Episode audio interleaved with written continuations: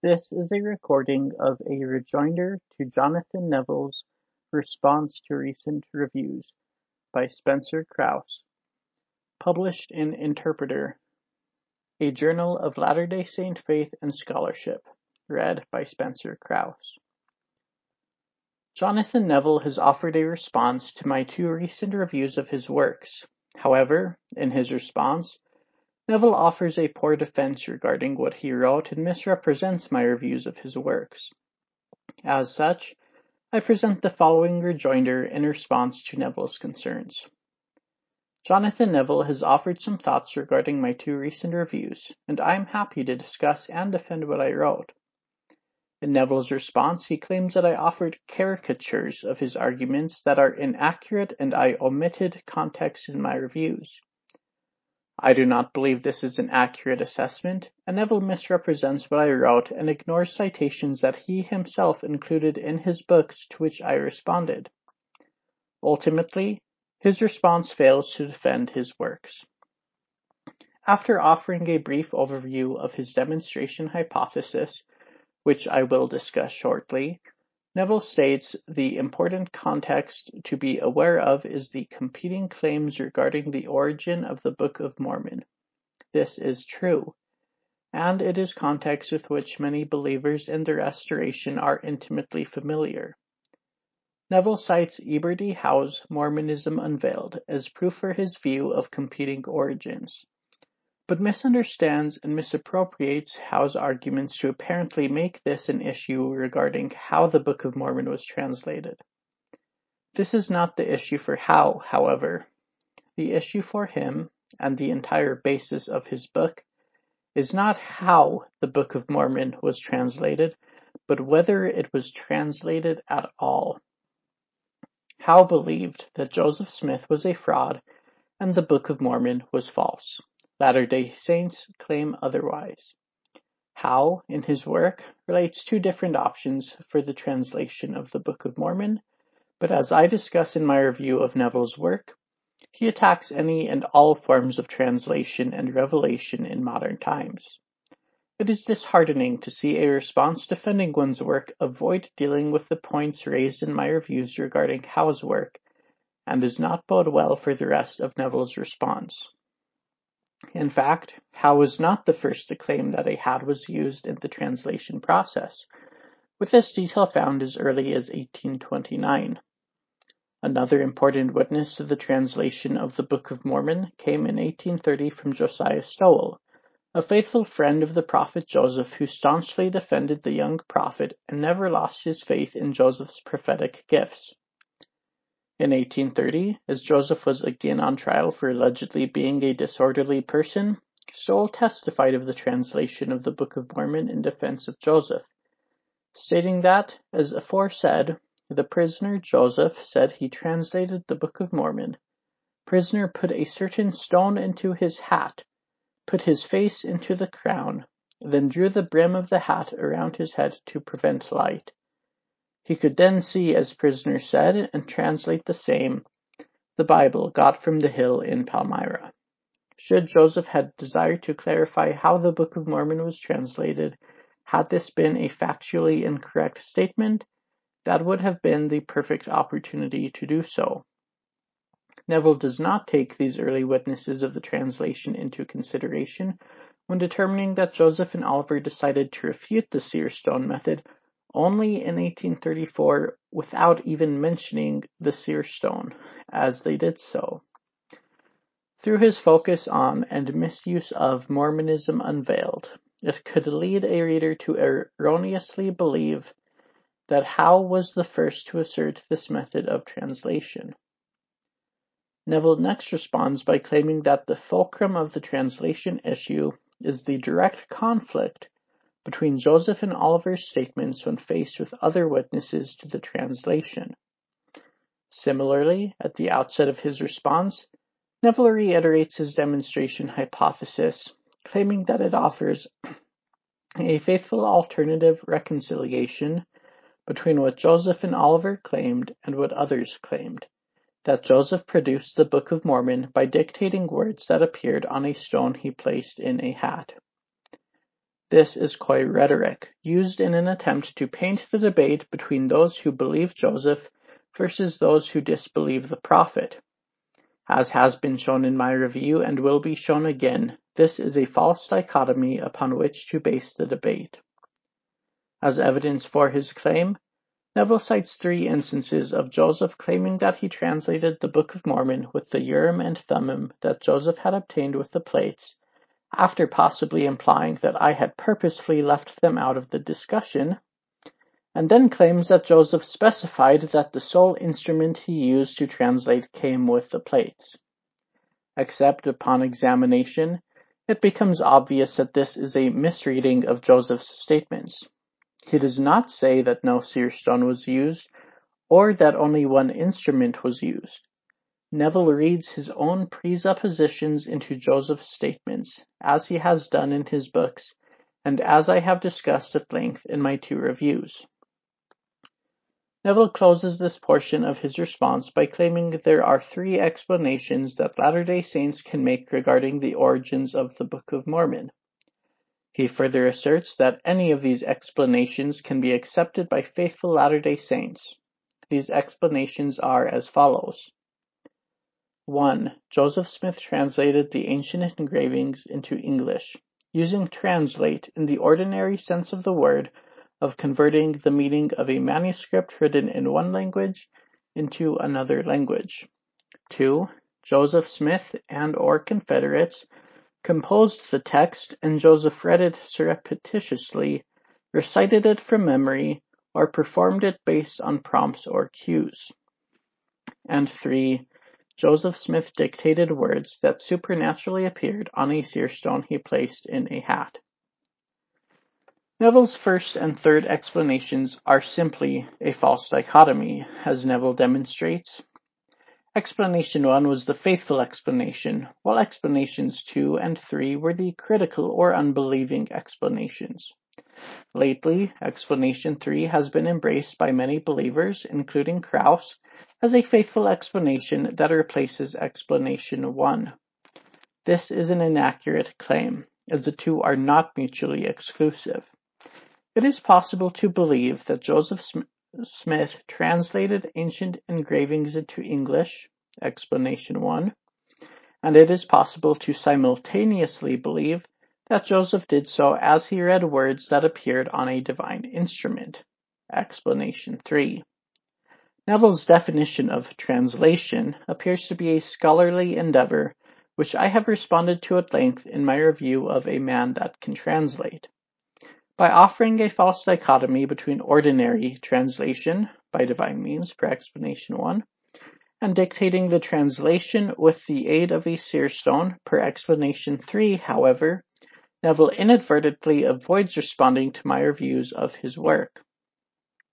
Neville then mischaracterizes explanation 3 by asserting that it was historically a view of critics or unbelievers, only recently gaining acceptance by some believers when in fact it is a form of miraculous translation compatible with the faithful belief that Joseph translated the plates through the gift and power of God.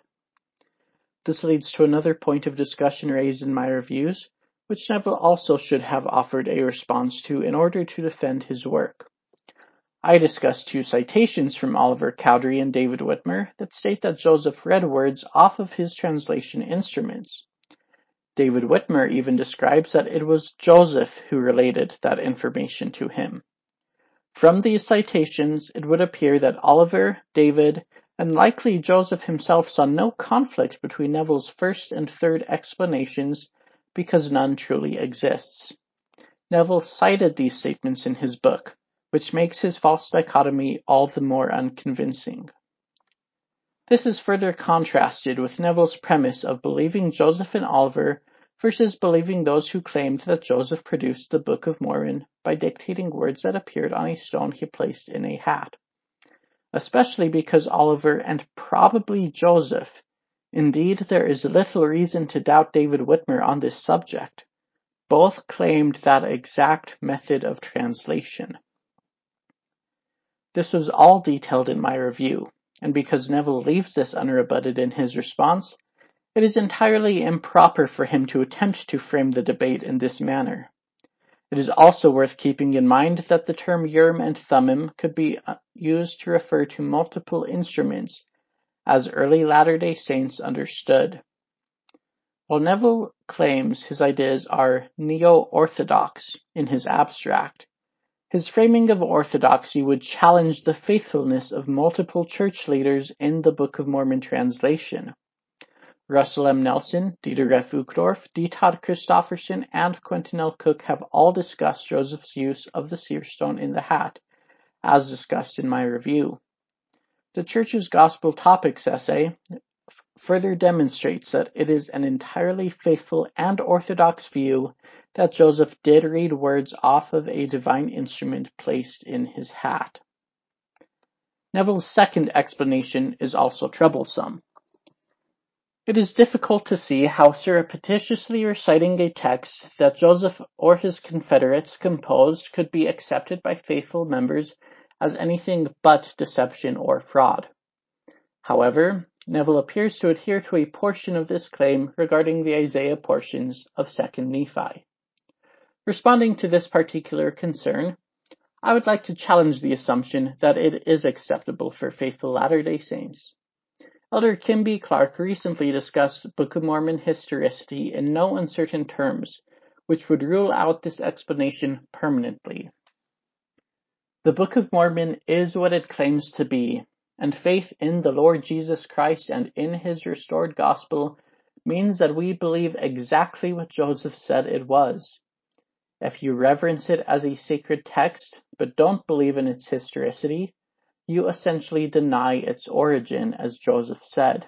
And so I think it is absolutely essential for a robust faith in the Lord Jesus Christ and in his restored gospel.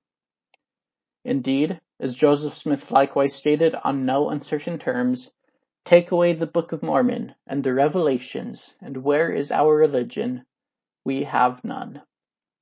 Stephen Smoot has similarly offered persuasive arguments for the necessity of a historical Book of Mormon which is entirely incompatible with Neville's second proposed explanation. Next, Neville discusses the caricature I provide of his ideas, quoting the outset of my review of Infinite Goodness. Relating the conclusions reached in my previous review of A Man That Can Translate, I state that Neville argues that 1. Joseph Smith memorized and recited Isaiah from memory rather than translated from the Book of Mormon record. 2. Joseph Smith tricked his close friends and family, making them believe that he was translating the aforementioned sections of the Book of Mormon. 3. Many witnesses to the Book of Mormon are not to be believed. And 4. We should instead rely on sources hostile to the Church of Jesus Christ of Latter-day Saints to properly understand Joseph's translation effort. As Neville discusses each of the four points in depth, I will respond to him accordingly. First, Neville argues at length that Joseph memorized portions of Isaiah to recite in his demonstration to the Whitmers. This appears to involve Neville's explanation two, and continues to do so in his response. He falsely asserts that the argument provided in my review is a semantic mess because I argue that Joseph read words off a seer stone instead of translating the Book of Mormon record. Rather than respond to my claims, including an analysis of the Masoretic text compared with the Book of Mormon, Neville avoids discussion by claiming it to be a semantic mess without explanation. He then claims I forgot to quote a passage of his book relating to his demonstration hypothesis, although no real mistake was made on my part and signifies mind reading on the part of Neville. Neville's argument that it is impossible to determine what portion of the Book of Mormon was being dictated when the seer stone was used is inconsequential and did not merit an in-depth response. Of course it is impossible to date with exact precision any part of the Book of Mormon translation and what tool was used. However, Emma Smith and Elizabeth Ann Whitmer Cowdery relate observing Joseph using the seer stone for extended periods of time, day after day and hours at a time. Neville should offer a defense of why these time frames provided by Emma and Elizabeth should be discounted in favor of his proposed demonstration hypothesis involving Joseph's recitation of Isaiah, but he fails to do so.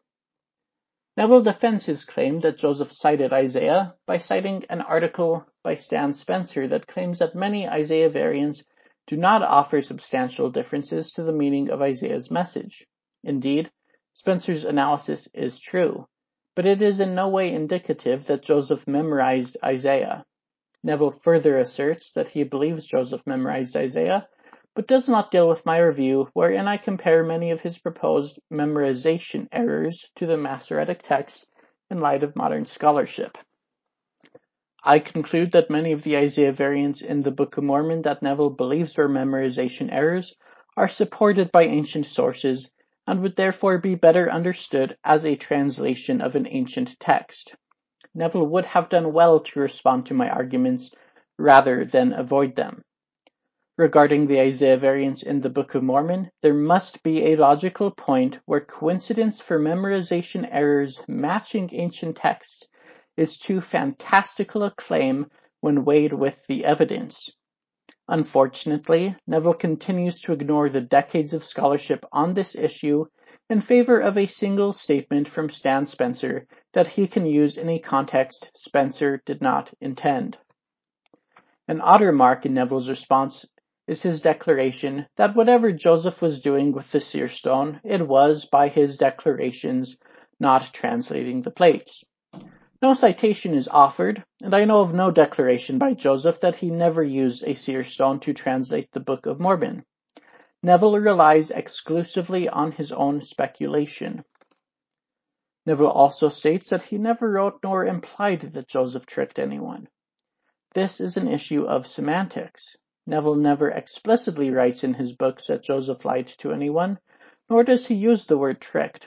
He does, however, imply that Joseph did trick and lie to his close friends regarding the translation of the Book of Mormon. This was not only done to the Whitmers, but to neighbors such as Jacob Ingersoll, who Neville claims is a trustworthy source when he states that Joseph informed him there were no actual gold plates. Regarding Ingersoll's claims that Joseph lied to a toll collector, Neville claimed this demonstrates Joseph's willingness to let others make inferences without correcting them. Joseph comes out on top in this instance, without having had to pay for half of his journey, hardly honest behavior. This is contrasted with Joseph ensuring that his debts were paid before leaving for Harmony later in life. Neville next claims that it seems plausible that Joseph would seek to deter efforts to steal the plates by spreading the word that he didn't really have plates. A confidant such as Ingersoll would be an effective method to spread such a rumor. Neville would do well to recall that you do not have to say something explicitly to discuss any certain principle. How one says something is just as important, if not more so. He does not have to say Joseph lied or tricked others about having the plates. He just has to say it seems like Joseph said that. The word lie and trick were not specifically used, but for all intents and purposes, that is exactly what Neville describes Joseph as doing. Pious fraud, as critics often call Joseph's actions, is still fraud, and there is little that distinguishes Joseph lying about having plates and lying about not having plates, since both were allegedly performed to further his prophetic career. Neville further insinuates that such trickery, although he fails to call it such, occurred in relation to the witnesses. He claims that Martin Harris's account of swapping the seer stone with one found by the stream offers proof for his demonstration hypothesis. The way Martin tells the story comes across as Joseph playing along with Martin's test. He sits silently as Martin infers he is unable to read anything on the stone. Then he looks up and asks Martin what the problem was. Later, Martin may have realized that Joseph was merely playing along with him, but still shares his experience anyway. Playing along with Martin's need for evidence through a demonstration is no evidence at all, and would be more harmful to faith than helpful once Martin learned the truth. While Neville relates instances of the prophet's sense of humor as proof for his alleged tendency to let others make inferences, the examples he cites are wholly at odds with his certain desire to assuage Martin's insecurities. Joseph playing along with Martin versus Joseph tricking Martin becomes merely an issue of semantics. In like measure, the same could be said for all of the witnesses who Neville claims were left to infer that they were witnessing a translation.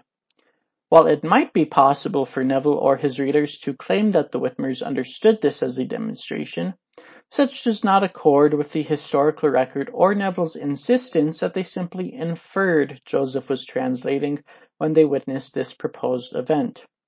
The above points are clearly laid out in my review. As a final note regarding this important point, there is a large discrepancy between Neville's proposed method for the translation of the Book of Mormon and Joseph's alleged demonstration of such. Neville fails to consider why Joseph must have felt obligated to use a stone in a hat when a pair of spectacles borrowed from a neighbor would have sufficed. If Joseph wanted to appease their curiosity regarding the translation method, a device that resembles the Nephite interpreters would have been a much more understandable approach. By demonstrating the translation in a method completely at odds with what he had actually done, and one which he would allegedly try to refute later in life, Joseph is performing a dishonest action to get his friends to stop bothering him. Whether intentionally or not, Neville has painted Joseph in a negative light. Third, Neville does not respond to any of my in-depth analyses regarding his claims about the various witnesses to the translation where I claim that Neville argues they should not be believed. He states that these witnesses merely inferred that a translation was occurring, but his historical analysis is fundamentally flawed. As he has not responded to any of my arguments, I would simply refer the reader to my review. Fourth, Neville claims that it's difficult to know what to make of this allegation that we ought to believe sources critical of Joseph per Neville's analysis. A lengthy portion of my review, however, deals with that exclusively. Neville defends Affidavits in Mormonism Unveiled, defends his use of Mormonism Research Ministry, and attacks multiple sources published by the Church of Jesus Christ of Latter-day Saints. Indeed, it is ironic that he should again claim in his review that I parrot Mormonism Unveiled regarding the translation, when I clearly lay out my arguments against using Mormonism Unveiled apologetically as he does in his books. Neville should be under the onus, in a defense of his work, to offer some explanation why he had done so, but none is offered. Regarding my review of Infinite Goodness, Neville states that my conclusions are flawed because I did not consult Neville's database of over 1,000 non-biblical terms and phrases used by Edwards, nor did I cite his separate biblical intertextual database. Neither of these were available at the time I wrote my reviews, although upon review it is easily determined that his databases suffer from many of the same problems that his appendices and infinite goodness do. A single word, sometimes just a different conjugation of a verb or alternative spelling, or phrase is poor proof for intertextuality. Neville also claims that my review invokes sources not known to be readily available to Joseph Smith, thus weakening my conclusions. However, as I point out in my review, the use of these sources is done to demonstrate that the words and phrases that Neville sees as influenced by Edwards do not originate with Edwards and reflected a wider religious tradition. These words and phrases were in the common vernacular, and it does not require any theological treatise to have been consulted on Joseph's part. That Neville appears to believe, I would argue, that Joseph was familiar with each of the sources I cite, such as Martin Luther, underscores how little he understood my arguments. Finally, in Neville's response, he argues that believing that Joseph used a seer stone links the Book of Mormon to mystical origins, that can lead to false claims regarding its nature. This is a false dichotomy yet again. The Urim and Thummim provide the same mystical origins that a seer stone would provide. What Neville fails to consider is how his definition of translation differs from mainstream Latter-day Saint thought since 1830. In A Man That Can Translate, Neville argues that Joseph translated the engravings on the plates in the ordinary sense of the word. The translation was inspired both because of the aid of the interpreters and because, although Joseph had to study it out in his mind, the Spirit confirmed the translation he came up with as he dictated it to his scribe.